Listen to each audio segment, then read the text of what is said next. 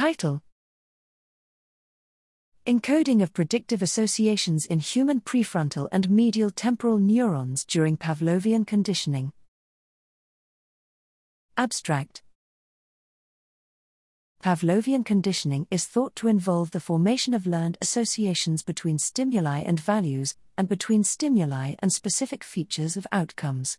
Here we leveraged human single neuron recordings in ventromedial prefrontal, dorsomedial frontal, hippocampus, and amygdala neurons while patients performed a sequential Pavlovian conditioning task containing both stimulus value and stimulus stimulus associations.